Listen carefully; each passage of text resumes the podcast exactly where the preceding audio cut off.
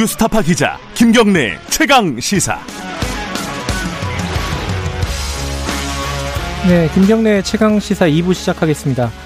어, 의료계 집단 휴진 관련해 가지고 속보가 계속 들어오고 있는데 지금까지 들어온 얘기로는 일단은 합의에 도달을 했다. 정부 그리고 더불어민주당 의사단체 구체적으로는 의협이 의협이 중심이 되겠죠 의사협회. 어, 그래서 지금 밤샘 협상 끝에 공공의료 정책 관련해 가지고 합의를 했고 이게 합의문이 공공의대 의대 정원 확대 이 정책을 잠정 중단하고 원점에서 재검토한다. 그리고 휴지는 집단 휴지는 종료한다. 이런 내용이 담겨져 있을 거라고 지금 KBS 기사입니다. 지금 말씀드린 거는. 그래서 8시 반에 합의문을 민주당과 작성을 하고 의사협회가요. 그리고 9시 반에 정부와 합의문을 작성하겠다. 여기까지 지금 얘기가 들어와 있습니다. 어, 뭐 다행이라면 다행일 수도 있고 의사들의 요구를 상당 부분 받아들였다. 지금까지 내용으로 보면요. 이렇게 평가할 수도 있겠네요. 뭐 자세한 소식 들어오면 나중에 다시 한번 알려드리고요. 어, 어제 그 한국판 뉴딜 전 전략회의 그 주제를 문재인 대통령이 하고 여러 가지 발표가 있었습니다. 그 중에 우리가 딱 그 관심이 가는 게 펀드예요, 일단은. 이게 국민들도 투자할 수 있는 펀드라 그러는데 이게 이제, 어, 일정, 원래는 원, 이자를 3% 어, 수익률을 보장하고 원금을 보장하는 내용이 처음에는 나왔었는데 그, 그거는 안 된다. 이게 지금 규정상 안 되고 어, 대신에 정부가 일정 정도 손실이 나면은 그걸 떠안는 형태. 여기에 대해서 이제 세금으로 그러면은 어, 손실을 보전해 주는 거냐 뭐 이런 뭐 비판도 있는 것 같고요. 그런 형태가 되는 것 같습니다. 이게 이제 지금 한국판 뉴딜 이 정책이 어떤 마중물이 될 수 있는 건지 어, 이런 얘기, 궁금한 얘기들이 많으니까 기획재정부 김용범 제 1차관하고 얘기 좀 나눠볼게요. 연결돼 있습니다. 차관님 안녕하세요. 네, 안녕하십니까. 네. 일단요, 궁금한 게, 어, 이게 저 같은 일반 국민들도 투자할 수 있는 거예요? 그렇습니다. 어, 그 뭐, 제한 없습니까? 뭐, 몇백만 원 이상, 몇천만 원 이상 이런 없습니다. 거? 2억, 2, 억 이하만. 아, 2억 이하, 그 제한이 있군요. 아, 물론 이제 세제 혜택을 그 기대하지 않으시면 더 많이 해도 되는데, 세제 혜택은 어, 2억, 2억 이하까지 됩니다. 아, 그래요? 어, 예전에 그 소부장 펀드라고 해갖고 소재, 부품, 장비 사업, 산업 관련된 펀드 만들었고, 거기에 문재인 대통령이 투자했잖아요. 네 네. 그 수익률 얼마나 나왔어요? 50% 이상으로 그렇게 보도가 되고 있습니다. 너무 높은 거 아니에요? 그건 뭐 그 아이템도 그렇고 최근에 또 어, 주가 흐름도 괜찮았고. 음, 예. 요번에도 그런 수익률을 기대해도 되는 겁니까? 그 전반적으로 그건 이제 이번 이번 펀드는 조금 더 장기입니다. 네. 예. 장기 장기라 그럼 몇 년을 잡아야 되는 거예요? 장기라 그러면은 이제 뭐뭐 뭐 저기 뭐 5년 10년도 있지만 그래도 한 2년 3년 정도는 음. 기본적으로 생각하셔야 될 것 같습니다. 확정은 안 됐고요. 아직 기간이나 이런 것들이 상품이 아직 안 나왔으니까. 아니 그 기간 같은 경우에는 네. 뭐 이렇게 기간 제한하거나 그러지는 않고요. 네. 예. 그런데 아무래도 이제 그 인프라나 이런 쪽 투자니까 음, 네. 조금 일정 기간 동안은 생각을 하셔야죠 투자 기간을. 이게 조금 내용이 복잡해가지고 간단하게나마 예. 설명을 좀 드려야 될 것 같아요. 일단 예. 펀드가 어제 발표 내용으로 보면 세 가지예요. 예, 유형이 세 가지입니다. 국민 참여형 뉴딜 펀드, 뉴딜 예. 인프라 펀드, 예. 민간 뉴딜 펀드. 이게 뭐가 다른 건지 좀 알기 쉽게 좀 설명을 해주세요. 예, 펀드는 굉장히 다양한 펀드가 조성이 될 거고요. 예. 어, 가장 뭐 쉬운 거는 그냥 민간에서 자발적으로 만드는 펀드가 있을 거고요. 예. 그거는 그냥 민간 자산 운용사가 어, 모집을 해서 하는 건데 그거는 이제 정부가 그럼 왜 그런 펀드는 정부가 뭘 하느냐. 근데 그쪽에는 정부가 어, 제도 개선을 한다거나 뚜렷하게 그렇게 그 현장 애로를 해소해서 그쪽 음. 투자들이 활성화될 수 있도록 하는 게 이제 최소한의 정부 역할이고요. 예. 많은 사람들이 이제 익숙한 게 인프라 펀드입니다. 아, 뉴딜 인프라 펀드. 예, 뉴딜 예. 인프라 펀드는 뉴딜 예, 이런 그 어, 어, 뭐, 디지털, 철도, 디지털, 뭐, 최신형, 그러니까, 이제, 예. 디지털형 철도나 이런 인프라에 많이 투자하는 거고요. 네. 어, 그런데 이제, 인프라 펀드는, 어, 보통 이제 그 어, 기관 투자자들이 많이 투자하거든요. 장기고 그러니까 음흠. 민간 개인들이 그렇게까지 오래 잘 기다리지 모시고 모르시니까. 음, 네. 그런데 이번에 하는 거는 에, 그런 투자 중에서도 어 뉴딜 사업이라는 디지털이나 그린 그런 그 적격 어, 투, 어, 그그 프로젝트나 기업에 50% 이상 투자하는 경우에는 음흠. 공모 인프라 펀드에 2억까지 어, 오- 어, 저, 9% 분리과세 그 혜택을 드리는 겁니다. 그러니까 종합 어 금융소득 종합과세 포함 안 시키겠다 이거죠? 어. 그 금융소득 종합과세에 포함 안 되는 거고요. 예. 그, 그 금융소득 종합과세에 해당되신 분들은 세제 혜택이 훨씬 더 클 것이고 음흠. 거기에 해당되지 않은 개인들도 네. 어 9%니까 요즘 요즘 뭐 다른 그 14%에 비해서는 훨씬 더 어, 음. 세제 혜택이 있는 거고요. 네. 뉴- 뉴딜 인프라 펀드 중에서 이제 아까 제가 말한 대로 공모 예. 어, 개인 이, 이, 2억하고 어, 9% 드는 거는 공모 펀드에 드는 겁니다. 그래서 예. 개인들이 어, 가급적 어, 그 성과를 예. 장기 안정적인 성과 나는 사업의 그 펀드를 어, 많은 국민들이 공유할 수 있도록 개인들 어, 개인 투자자 참여를 많이 하는 그런 펀드를 장려하기 위해서 뉴딜 음. 인프라 펀드에 저희가 세제 혜택을 주는 거고 네. 그다음에 이제 정책형 펀드가 있습니다. 이 정책형 펀드라는 것은 재정에서 네. 재정에서 이렇게 이제 펀드를 결성을 할때 네. 펀드는 이제 뭐 펀드는 어 기관 투자자나 재정에는 누가 굵직한 돈을 가진 분들이 참여를 해야 펀드가 결성이 되잖아요. 네. 그때 결성을 할때 뉴딜 사업 쪽을 목표로 하는 펀드가 아이디어가 있으면 음. 어 한국 성장금융이라는 데가 있습니다. 네. 그 재정을 어, 재정의 출자를 기반으로 해서 재정이나 산업은행의 출자를 기반으로 해서 성장금이 먼저 한 35%까지 그냥 큰 목으로 한번 음. 그, 그 자펀드라고 그러죠. 네. 펀드 결성할 때 이제 이렇게 어, 제일 먼저 참여를 해줍니다. 음흠. 그러면은 나머지 한 어, 65%만 민간 기관 투자들이 모이면 되니까 예. 펀드가 어, 어, 조성이 잘 되겠죠. 음흠. 그러니까 그런 이제 역할을 정책 펀드가 5년간 20조까지 해주겠다는 거고요. 네. 그러니까 그런 펀드를 이제 정, 재정에서 그렇게 큰 목으로 35%까지 먼저 어, 첫 발을 내딛어주면 예. 어, 민간의 자금들이 많이 이제 모여가지고 펀드가 굉장히 많은 펀드가 이제 형성이 아, 조성이 될 거고 예. 거기다가 하나 더 있는 게 이 재정에서 어, 정책형 도 참여하는 펀드에 대해서는 10%까지는 예. 그 펀드가 이제 자펀드들이 막 투자를 하잖아요. 예. 그 10%까지 손실을 후순위로 재정에서 먼저 그안 음. 떠안게 됩니다. 네. 그러니까 그 어, 수십 개 수백 개 펀드가 조성이 돼 쉽게 조성도 될 거고 네. 그 조성된 펀드들이 구체적으로 투자를 해서 손실이 날 수도 있잖아요. 네. 손실이 나면 10%까지는 정부 어 재정과 산은에서 출자한 목에서 먼저 음. 이제 손실을 어 떠안기 때문에 예. 에뭐뭐 뭐 투자라는 거 10% 손실이 날 수도 있지만 예. 이게 이제 프로젝트고 뭐 디지털이고 요즘에 이제 이런 그 그, 저, 인프라나 이런 데 투자하기 때문에, 네. 아, 손실이 뭐 저희는 그렇게까지 뭐 이런 일반적인 그, 그 주식 사는 것과 좀 다르기 때문에, 네. 손실이 그게 그, 저기, 안정적으로 설계할 수 있다고 보지만, 그래도 만에 하나 어, 손실이 나더라도, 음흠. 그 손실이 10%를 넘지 않으면은 재정과 그 산원이 투자한 게 먼저 이제 손실을 안 하니까, 예. 일반 투자자들은 훨씬 더 안전하게 음. 보호가 되는 겁니다.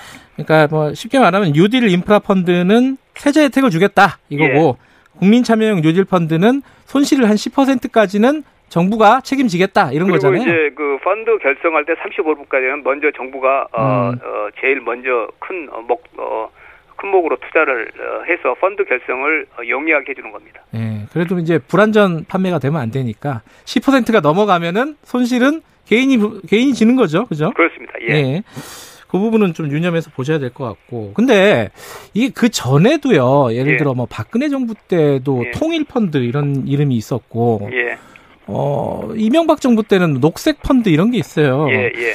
이거랑 뭐 다른 게 뭐예요? 그 많은 차이가 있고요. 통일 펀드는 그냥 그냥 그 사안 자체가 지극히 한정적인 것이고, 예. 어 그리고 이제 녹색 같은 경우에도 어 그 시기에는 2000 어 2010년대 초반에 네. 그때는 녹색이라는 것에 대해서 조금 그 인식도 좀 낮았고 네. 그리고 그 투자할 수 있는 대상을 인증제로 해서 어, 아주 어렵게 만들어 놨습니다. 그래서 음. 사실 인증받은 데가 뭐 2, 30군데밖에 안 될 정도로 네. 근데 이번에는 디지털 뉴딜과 이제 그린 뉴딜인데요. 네. 디지털 뉴딜은 디지털 전환은 지금 뭐 비대면이나 원 뭐 이런 그 디지털 전환은 정말 어 빛의 속도로 일어나고 있잖아요. 네. 그리고 사실 뉴딜 프로젝트 아니더라도 디지털 뉴딜은 뭐 지금 뭐 바, 저 어떤 그뭐 어, 인터넷이나 5G나 이런 것들은 굉장히 많은 그 어, 투자가 일어나고 있는 거고 네. 그린도 사실은 지금은 기후 변화 이런 투자들이 음. 에, 신재생에는 우리나라가 좀 늦은 편이지 다른 나라에서는 어 뭐 기후 변화 투자 이런 것이 지금 아 음. 아주 어 제일 적기에 지금 네. 일어나고 있는 거고요. 예. 그다음에 뭐 잘 아시겠지만 일반 그 대규모 어 지금 어 펀드들도 어 ESG라고 그래 가지고 환경이나 네. 지속 가능한 발전이나 좋은 지배 구조나 뭐 사회적 가치나 네. 뭐 이런 그 어, 저희 가치 투자를 하는 쪽을 스스로 지금 투자자들이 요구를 하고 있습니다. 네. 그래서 이번에 이제 디지털이나 뉴딜 같은 특히 뉴, 그 그린 뉴딜 같은 게 그런 그 쪽이 맞거든요. 그래서 음. 시대적 흐름이 어 시대적 흐름에 맞는 그런 그 설정을 돼 있고 그다음에 디지털과 그린 뉴딜 그 프로젝트나 사업이 상당히 넓게 지금은 그다 예, 예. 허용이 되기 때문에 투자 어, 기회는 훨씬 더 크고 이전 것과는 뭐 비교할 수 없을 정도로 어 지금 뭐 저는 그 어, 어, 저기 분위기는 괜찮다고 봅니다. 근데 이거를 만든 이게 대규모로 어, 재정을 투입해서 예. 만드는 이유가 유동성 흡수 때문에 그렇습니까? 시중에 돈이 너무 많으니까 이쪽으로 좀 어, 생산적인 곳으로 돌려보겠다 이런 취지예요. 목적이 정확하게 예, 뭐예요? 기본적으로는 예. 저기 디지털 전환이라는 것이 일어나고 있잖아요. 지금 이거 예. 뭐 팬데믹으로 더 전환이 가속화됐지만 그거는 이미 이제 어 누구도 거역할 수 없는 흐름이 되고 있고 네. 그린 뉴딜 같은 경우는 조금 우리가 늦었지만 그 기후 변화나 이런 쪽에 대한 대응이 에, 뭐 시, 어, 또 시급하게 우리가 빨리 좀 그 따라잡아야 되고요. 네. 그래서 그런 데 대한 투자가 대규모로 일어나는 것은 장기인데 네. 그거는 사회적으로도 우리 그 어, 우리 뭐 잠, 잠재 성장률 높이거나 아 외부 효과를 우리가 좀 더 이렇게 어, 어, 외부 효과가 있는 투자를 어, 장려할 필요가 있는 거죠. 네. 그게 첫 번째고 두 번째는 어, 시중 유동성이 이렇게 뭐 단기나 이런 쪽에 너무 집중돼 있다는 것도 하나의 네. 어, 작은 그 어, 동기가 됩니다. 그걸 뭐 장기 생산적이고 음. 사회 가치가 있는 투자 쪽으로 많이 어, 대규모 어, 투자가 필요한 쪽으로 어, 자금이 어, 순환될 필요도 예. 있는 거고 예. 세 번째는 그런 그 안정적이고 수익성 있는 사업 기회가 많을 텐데 그럴 때 일반 어, 국민들이 예, 쉽게 또 참여할 수 있는 그래서 그 이익 성과를 공유할 수 있는 그, 그런 기회를 제공해줘 이런 세 가지 목적이 있습니다. 이게 부동산 시장을 좀 안정화시키기 위해서 그쪽에 많이 몰려 있는 자금을 좀 돌리기 위한 목적도 있는 거죠. 아니 그러니까 아까 말한 대로 음. 시중 유동성이 네. 특정 부분에 단기적으로 너무 이렇게 그 예. 몰리는 현상을 조금 이렇게 어, 차분하게 장기 투자 쪽으로 돌릴 필요는 있는 거죠. 근데 그게 어, 어느 정도로 기대를 하고 계십니까? 그 규- 움직이는 규모를?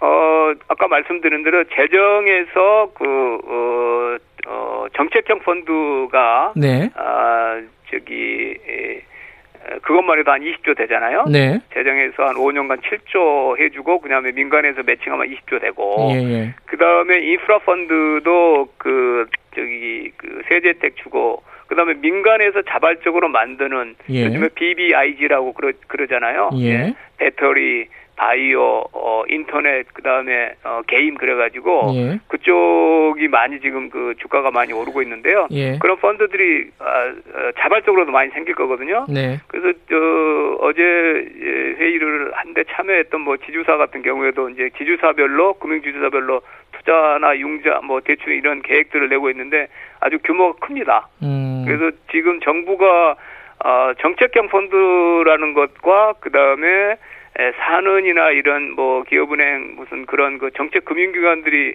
에, 에, 정책 금융기관들의 목표는 대체적으로 뚜렷하잖아요. 정책 네. 금융기관들은 구체적으로 할 수 있으니까 그게 한 80조 됩니다. 그리고 음. 이제 민간에서 이- 지금까지 발표된 게 한 70조 되거든요. 그러니까 네. 그것만 해도 굉장히 큰 규모죠. 근데 이제 지금 구체적으로 근데 그 펀드들이 어느 기업에 뭐 예컨대 이제 뭐 사람들이 많이 하는 네이버, 카카오 뭐 이런 데 투자를 하는 건지 어디에 투자를 하는 건지 이런 것들은 아직 뭐 구체적으로 나온 건 아니죠. 아니, 저희 이제 그, 그 세제 혜택이 주어지기 네. 때문에 예. 그 세제 혜택을 받을 수 있는 쪽을 지금 저희가 법이나 시행령에 이제 규정 작업을 하고 있는데요. 네. 기본적으로 아까 말한 대로 뉴딜 프로젝트, 네. 그다음에 뉴딜 관련 기업 이런 네. 쪽에 이제 예, 그 투자를 할 수 있는데 굉장히 넓습니다. 예를 음. 몇 가지 들어주면 예. 뉴딜 관련 민자 민자 사업들이 있습니다. 예. 수소 충전소를 구축한다거나 네. 뭐 학교 나 이 건물들을 이렇게 그 에너지 효율성을 높이는 그런 어, 사, 뭐 그린 스마트 스쿨 같은 것도 있을 거고 예. 예. 그다음에 민자 사업 외에 뉴딜 인프라들이 있습니다. 음. 뭐 디지털 SOC 안전관리 시스템을 구축한다거나 신재생 에너지 시설을 구축 네. 뭐 이렇게 투자하는 데도 있을 거고 예. 그다음에 프로젝트가 있습니다. 뉴딜 관련해서 네. 어, 가장 대표적인 게 수소 전기차 개발 프로젝트 등 예. 그래서 이런 그 디지털과 그린 뉴딜과 관련된 어, 어, 그 다음에 창업 벤처 기업들도 있을 거고, 예. 기업들, 기업들에 대한 그, 어, 투자가 되니까 뭐 주식 네. 인수도 되고, 채권 인수도 되고, 매장인 증권 인수, 대출, 뭐 다양한 형태가 알겠습니다. 가능합니다. 어, 2차 재난금 얘기도 나중에 좀 해야 되니까 그 간단하게 좀 여쭤볼게요. 이게 네. 근데 어 손실을 세금으로 메꿔 준다. 예. 이게 좀 뭐랄까 기형적인 거 아니냐 경제 아닙니다. 논리에 맡겨야 되는 거 아니냐 아니, 이런 이게- 청취자분 질문이 있거든요. 예, 정책, 그러니까 뭐, 과거에 소부장 펀드도 그렇고, 예. 어, 코스닥 벤처 펀드도 그렇고, 예, 어, 사회적으로 좀 바람직한 투자에 대해서, 어, 세제 혜택을 주는 것은 뭐 저희가 정책적으로 많이 했습니다. 네, 아, 그리- 그리고 손실을 메꾸는 목적이 아니고 아까 말한 네. 대로 어, 투자자들에게 투자 기회를 제공하고 장기 투자를 장려한다는 그런 목적도 있는 거고요. 네, 그다음에 메꾸는 건 아니고 재정에서 아까 말한 정책 펀드는 이런 장기형일수록 조성이 잘 안 됩니다. 사람들이 그렇게 예. 단기적인 그런 바로바로 이제 그 투자 성과가 나른 쪽에 아무래도 몰리게 돼 있으니까 예. 그래서 그런 어, 장기 그다음에 인프라 투자나 예. 어, 사회적으로 좀 가치가 있는 그런 장기 투자에 예. 대해서 장려하는 거는 뭐 세제 혜택을 줄 알겠습니다. 있고 예. 재정에서도 이렇게 그 재정 투자를 많이 했습니다. 그 정권 바뀌면 이 펀드들 다 찬밥되는 거 아니냐? 이건 어떻게 생각하십니까? 음, 이번에는 훨씬 그 오랜 기간 설계를 했기 때문에 그 다음에 제가 말하지만 시대적 흐름에 지금 네. 투자 흐름에 맞기 때문에 그렇게 단기적으로 뭐 저기 뭐 없어지고 그러지 않을 걸로 봅니다. 알겠습니다. 2차 재난지원금이요. 시간이 없어서 이거 간단하게 좀 여쭤볼게요. 네. 지금 보편적 전 국민에게 지급하는 게 아니라 어, 일단 선별적으로 어, 자영업자 소상공인 중심으로 지원하겠다 이렇게 인터뷰에서 말씀하셨잖아요, 차관님이.